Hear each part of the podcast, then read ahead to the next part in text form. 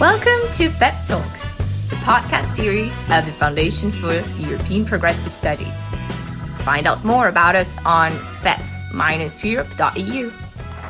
Welcome back to FEPS Talks. Uh, today we have an extremely special treat. Uh, which connects with what's hot in contemporary politics. And I think that uh, when many people think about excellence in leadership, about hope, um, about brightness in giving a vision forward, our eyes are going on to the spotlight where Jacinda Ardern, the leader of the Labour Party in New Zealand, is currently standing with a slogan, Let's keep moving on. Uh, for that context and for this special conversation, we've invited Grant Duncan, who's an associate professor in politics at Massey University Albany campus in Auckland, who is connecting with us today on the day with time difference with 12 hours difference to talk to us about Labour Party in New Zealand. Welcome to the FEPS Talks. Thank you so much for having me. I think that, you know, uh, we have all rediscovered New Zealand, if you allow me this awful sentence, uh, because of the talent and charisma of Jacinda Ardern. But of course, what uh, shouldn't go under the radar is a century long history of the Labour Party, um, because that helps contextualizing why Jacinda is so popular and where she's standing now. So, um, if I could start, kick off, start our conversation with the first question, would you care to describe a bit the, uh, you know, history of the Labour Party in New Zealand and how it is similar or perhaps different to the history of social democratic parties um, in Europe that we know much more? Well, the Labour Party was officially formed in 1916 and it has a background in uh, radical revolutionary workers' movements, uh, particularly starting in the coal mining industry in New Zealand. There was a series of general strikes in 1912, 1913. A section of that radical industrial uh, movement, as well as some Christian socialists, joined together and decided that the uh, way to beat the state was to join it. And so they ran for office in Parliament and gradually grew as a party until uh, 1935, when they famously won a landslide victory and uh, formed the first Labour government. So that's 1935, just coming out of the Depression. And the Labour Party was in office right through World War II uh, until 1949, and in 1938 in particular, introduced a significant piece of legislation, the Social Security Act, uh, which really reformed our welfare state. So, for quite a long time there, New Zealand was definitely going in that uh, social democratic uh, direction. But um, when we look at the history of the years, and you've mentioned 1935 as the moment when Labour enters uh, the government, um, of course, under the different leadership, there were also different directions. I mean, uh, the 1935 is the beginning of the whole strife for the welfare state. But later on, when we look at the Labour parties in 70s uh, and 80s, I mean, you do have ideological detour there, isn't there? Well, absolutely. So the 1984 election is a key moment in New Zealand history.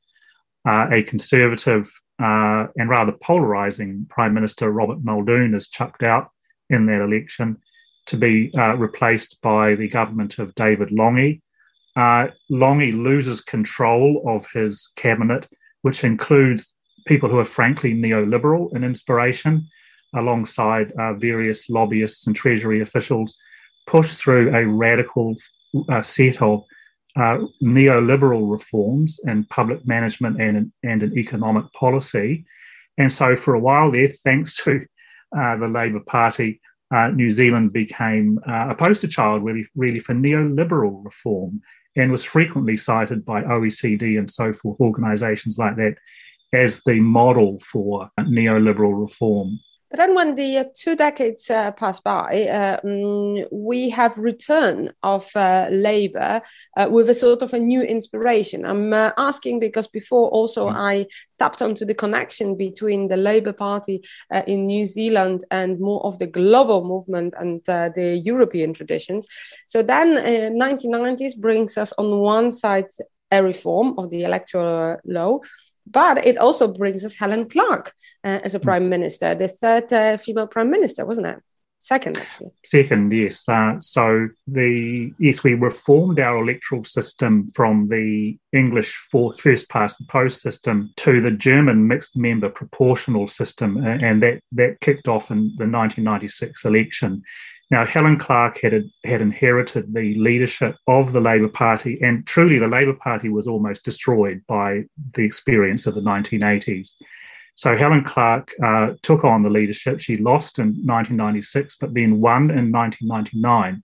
So she went on to be prime minister for nine years for three terms because we have a three year term in, in New Zealand. And she took on very much the Blairite third way model. Uh, and so that meant some retraction from some of the more radical neoliberal stances in the 1980s and 1990s, some you know rebalancing or reconnecting with uh, welfare policies and particularly a family friendly tax credit system. But essentially, yes, I, I, guess a Blairite, very much inspired by Blair directly, actually, a Blairite third way model. And the legacy of those times, of course, is the uh, so many years, a decade in the government. Um, but following that comes a quite of a hard time uh, for the uh, Labour Party. A Labour Party um, inherited by Helen Clark manages to rise, uh, if you want, almost from the ashes. Um, and then uh, following her government, uh, another predicament comes, especially connected with the financial crisis and the down plunge in popularity, right? Absolutely. So Labour lost the 2008 election, which was uh, really interestingly timed just after the worst of the uh, October disaster, the crash in, in 2008 and also, of course, about the same time that Barack Obama was elected as president as well. So it was an interesting time. So there was a change of government back to the centre right national government, led this time by a very popular individual called John Key, uh, who's rather reminiscent of uh, Mark Rutte in the Netherlands, actually, uh, close comparison in many respects. Um, so he was successful for uh, another three terms. Uh, he stood down unexpectedly, uh, voluntarily stood down as prime minister at the end of 2016 and handed over to his deputy prime minister and minister of finance, Bill English. So when we went into the 2017 election, we had Bill English as the prime minister, and it looked like I mean I was completely flummoxed as a as a political scientist, as a person trying to predict what was going to happen. In mid 2017, it really looked like National would probably get another term in government. Uh, yeah, until what happened after that. exactly, but that was a total. You could say, you know, for us being very distant observers, a total surprise. I mean, uh, Jacinda Ardern uh, sort of a very sudden uh, move to uh, for her to accept the bidding for the leadership. Uh, the party in a very difficult uh, state. So, what happened? How this miracle come to even exist? Because Labour was at the record low at those points as well. Yeah. Well, well, it was obvious to anyone that that Jacinda had talent. put it that way. And uh, having met her personally, um, I can say that what you see on TV is what you meet in person. So you could see that she had that that talent, not just the sort of celebrity factor, but also intelligence and a strong emotional intelligence. Just a very smart person, and um, she was clearly on the rise. Now, Labor had really been struggling and looked like it was, you know, struggling in the doldrums that many social democratic or centre-left parties are suffering from around the world at the moment. But actually really, I give a lot of credit to Andrew Little, who uh, is the sort of unsung hero here. So he was the leader of the Labour Party going into the election. We were seven weeks before the election. He knew it wasn't working. He decided to step aside because he could, could see that uh, if anyone was going to help Labour win that election, it was Jacinda. So he talked her into taking over the leadership, which she did. And the result was it was literally electrifying. It completely transformed the election campaign. When people talk about Jacinda mania from that year in New Zealand, they're not kidding.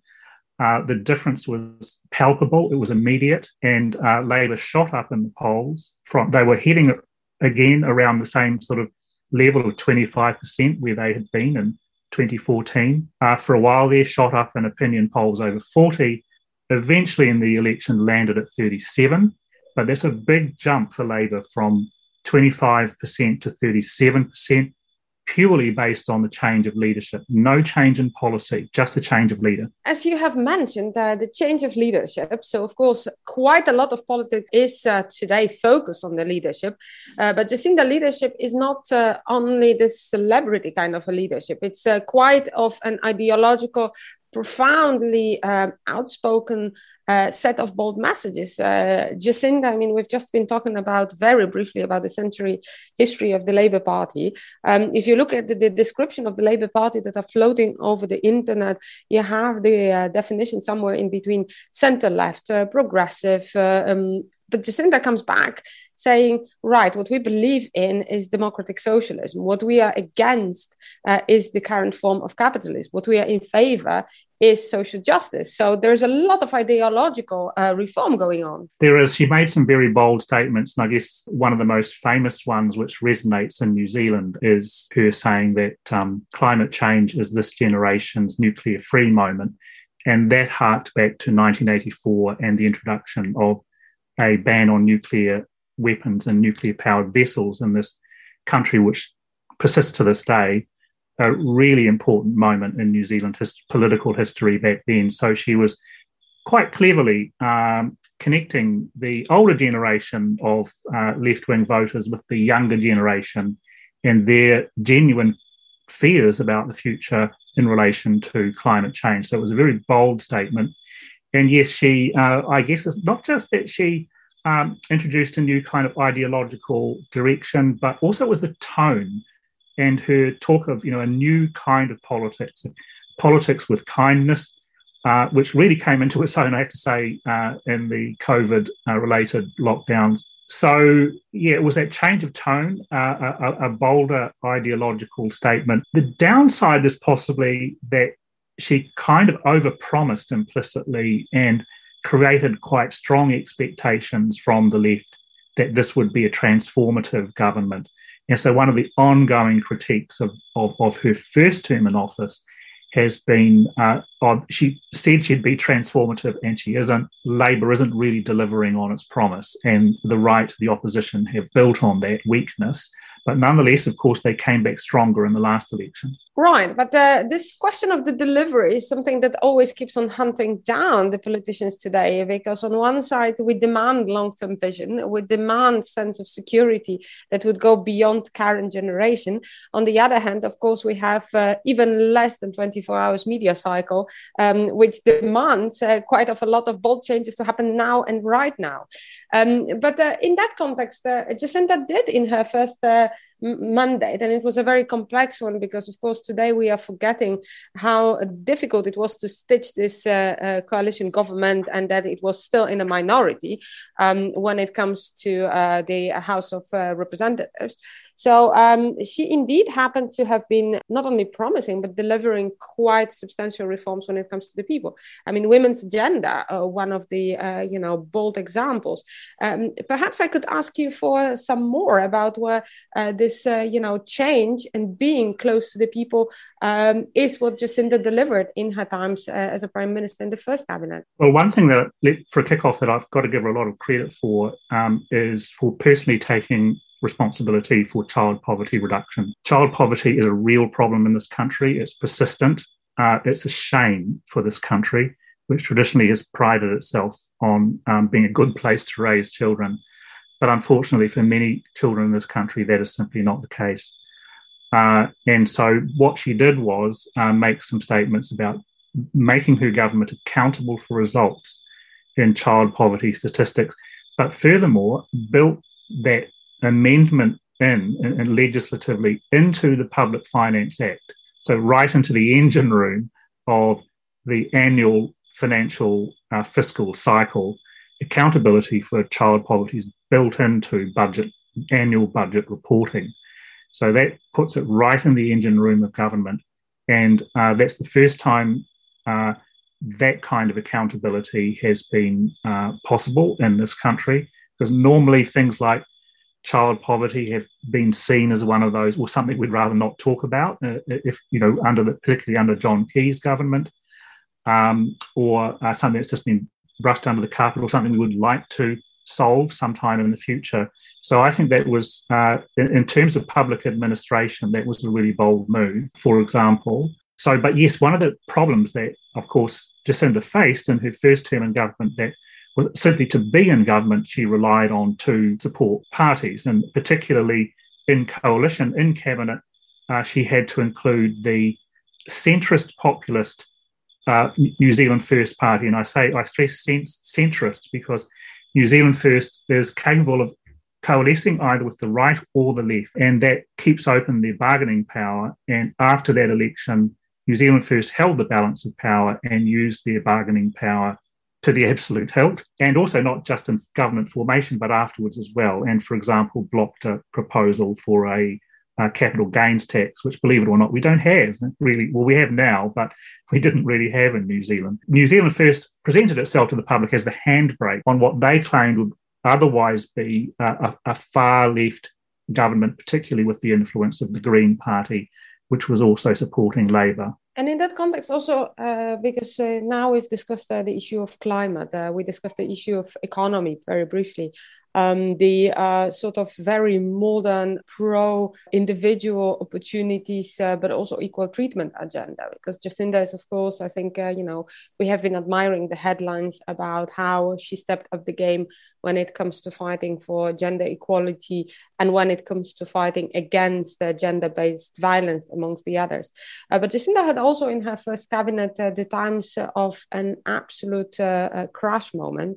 I'm referring here to the tragedy at Christ Christchurch, uh, where uh, you know the whole world looked at her as the most empathic and perhaps the most solidaristic, decisive leader uh, who held the country together in this kind of crisis, right? Absolutely. And I remember that day very well. And um, it was such a shock to people like, or to any New Zealander, because I mean, we were, I don't think we were all that naive to think that such a thing could never happen here. But uh, we have traditionally seen ourselves as being distant and isolated from such events. And the two mosques that were attacked, uh, they were attacked in such a viciously well planned way. It was absolutely vile, evil, frankly.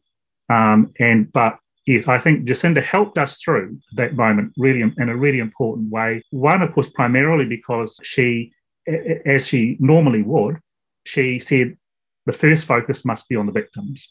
So, this embracing of the victims, recognition of the, their humanity, setting aside any stigmatization or prejudice about their religion, focus first of all on the victims. Um, another important thing she did was to say that she would never use the name of the killer. And you'll notice I'm going to follow suit. I'm not going to use his name either. Gestures like that uh, were really, really important because it made it so much easier for people like myself who were also grieving for what had happened to the victims, but to our country as a whole.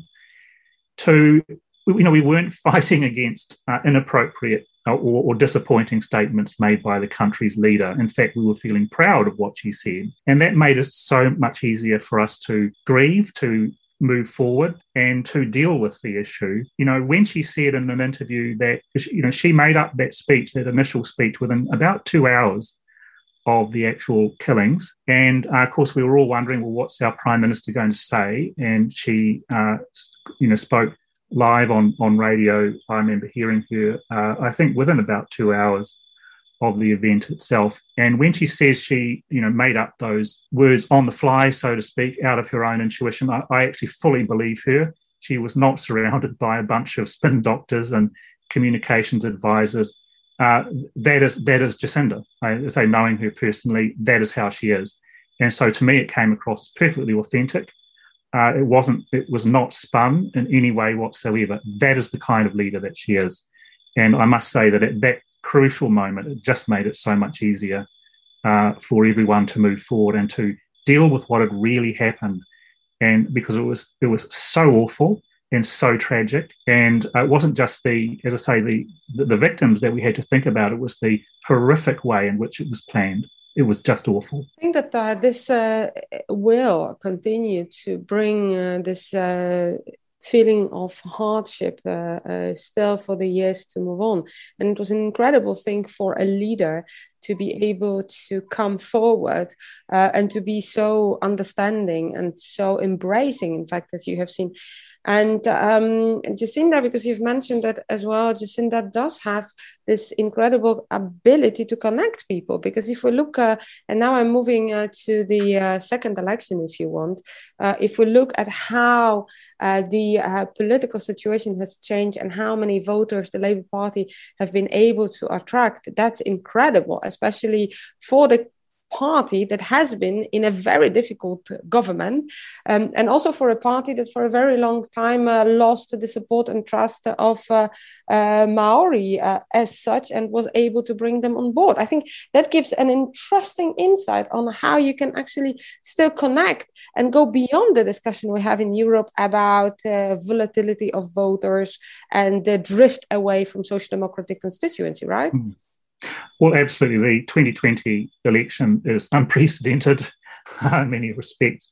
Um, so it's the first time under the proportional representation system that a single party has hit 50% and been able to form a single party majority.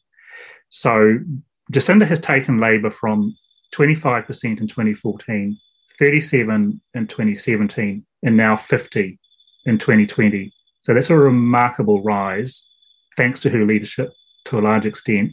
Of course, the COVID effect was was big. So I think generally what we're seeing around the world is that there's a rally round the flag effect. I mean, you know, we've heard this a lot.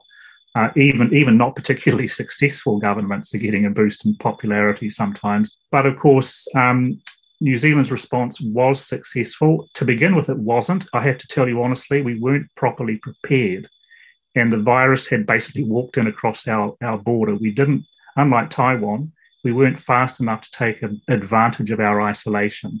Taiwan was ready and they stopped it at the border. We didn't.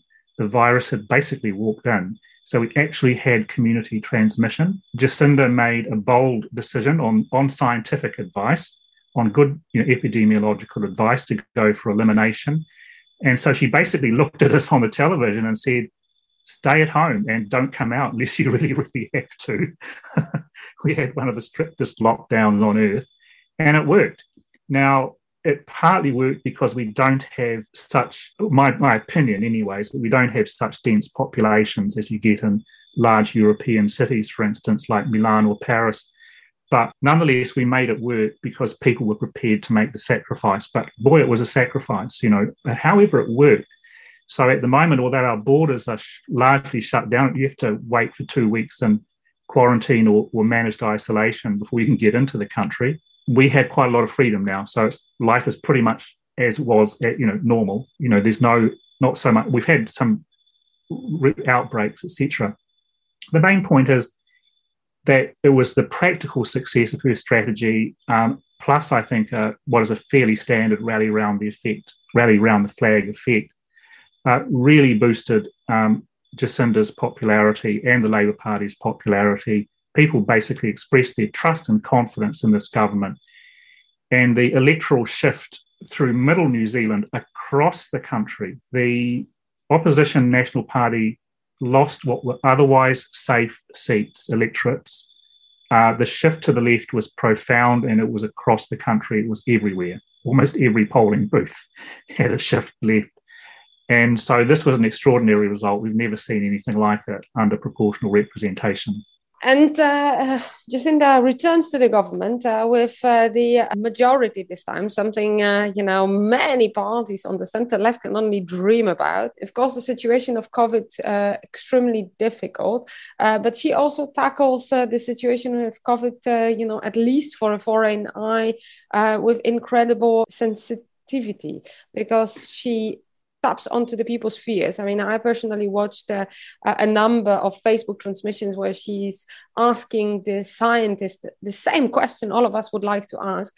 But she also gets ahead saying, listen, this is going to be hard. Economically, it's going to be hard because global economy is going to face uh, difficulties following the lockdowns and everything else that is taking place. Um, and she comes up with this, right, we in the government are also going to cut back on our salaries. I mean, um, that's part of the uh, renovation plan but there is more right? Uh, there is already the whole uh, recovery plan uh, that uh, new zealand is working along the lines. And even more i've seen uh, on the news that just recently additional welfare um, security payments have been installed when it comes to women suffering from miscarriages and other difficulties. So Jacinda is not giving up of a long-term tradition of uh, modernizing welfare state, but also picks up on the new wave of uh, what needs to be done. Uh, could you tell us a couple of words more? What's happening? Well, I, yes, all of those things are good. However, it's not it's not plain sailing by any means because you've got to remember we've got 30 years of, of increased inequality, particularly around housing, and therefore income and asset wealth inequality and housing security, housing affordability, housing availability problems that have built up over time.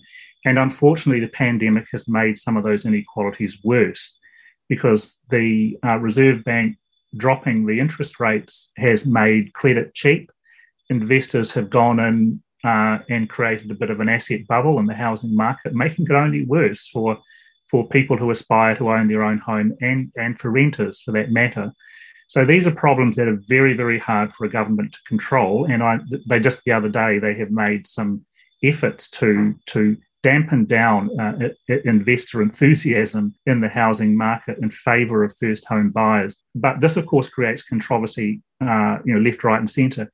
Even left wing, a lot of left wing people in New Zealand are unhappy with this government. They feel that they're not doing enough. They're not being uh, radical enough, particularly around um, benefit adequacy, uh, and certainly around, they'd like the government naturally to be bolder around climate change. We have huge vested interests blocking reduction in carbon emissions in New Zealand because about half of our carbon emissions come from uh, livestock, from agriculture, which, as you can understand, is a big interest for, you know, big business interest, but also it's a big part of our export industry uh, as well. So those are the sort of vested interests that she has to deal with. Um, so yes, um, she has uh, really, I think, transformed the face of government. But look out, you know, there's a lot of internal difficulties and headwinds. COVID has only exacerbated uh, inequalities, not only in New Zealand, I'm sure, but elsewhere.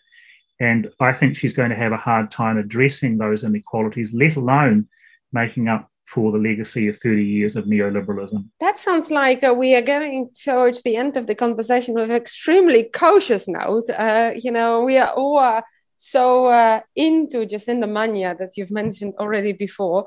Um, but uh, uh, then to round up uh, uh with all this hardship, with uh, the points that you've made about the difficulties that COVID exacerbated because, you know, inequalities, problems with housing, children's poverty, this all have been the piling up problems also here in Europe um, that through the COVID only have become worse and, if anything, more pressing. Um, but we've just had uh, this, you know, landslide. We're just looking up at the success story with all these different elements.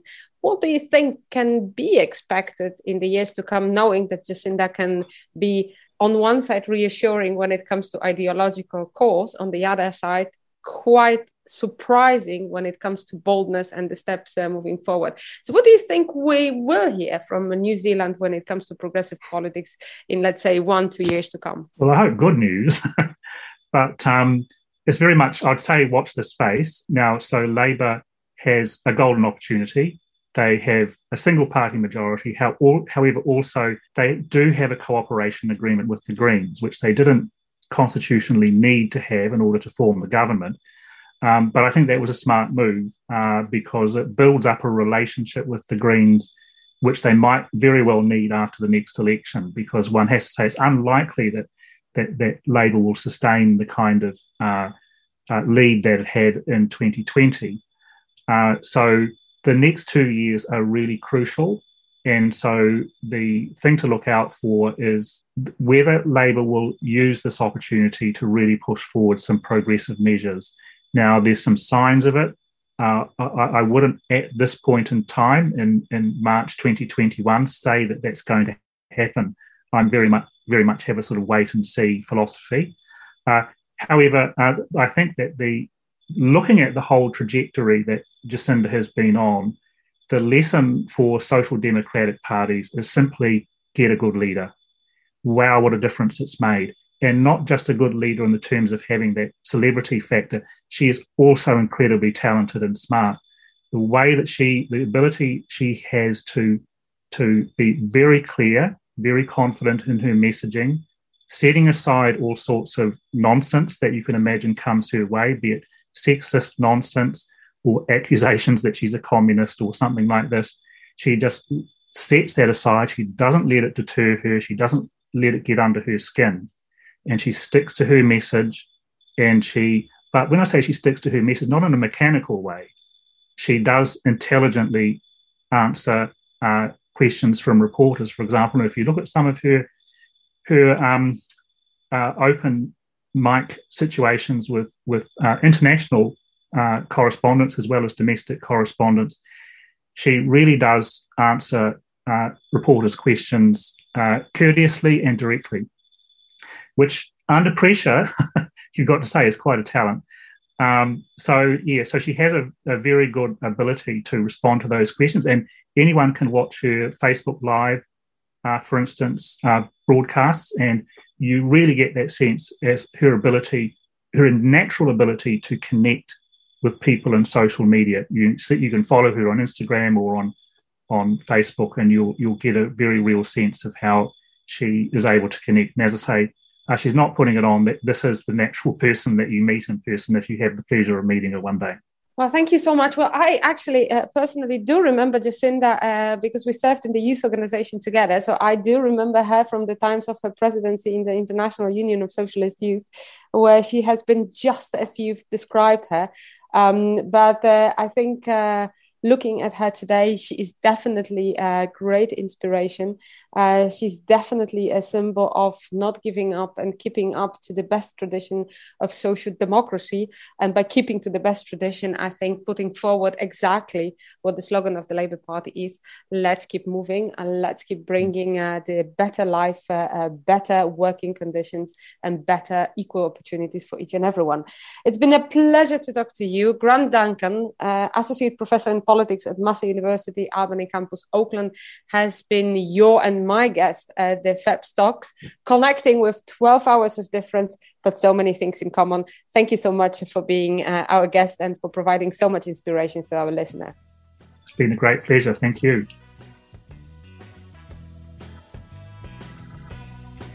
Thank you for your attention.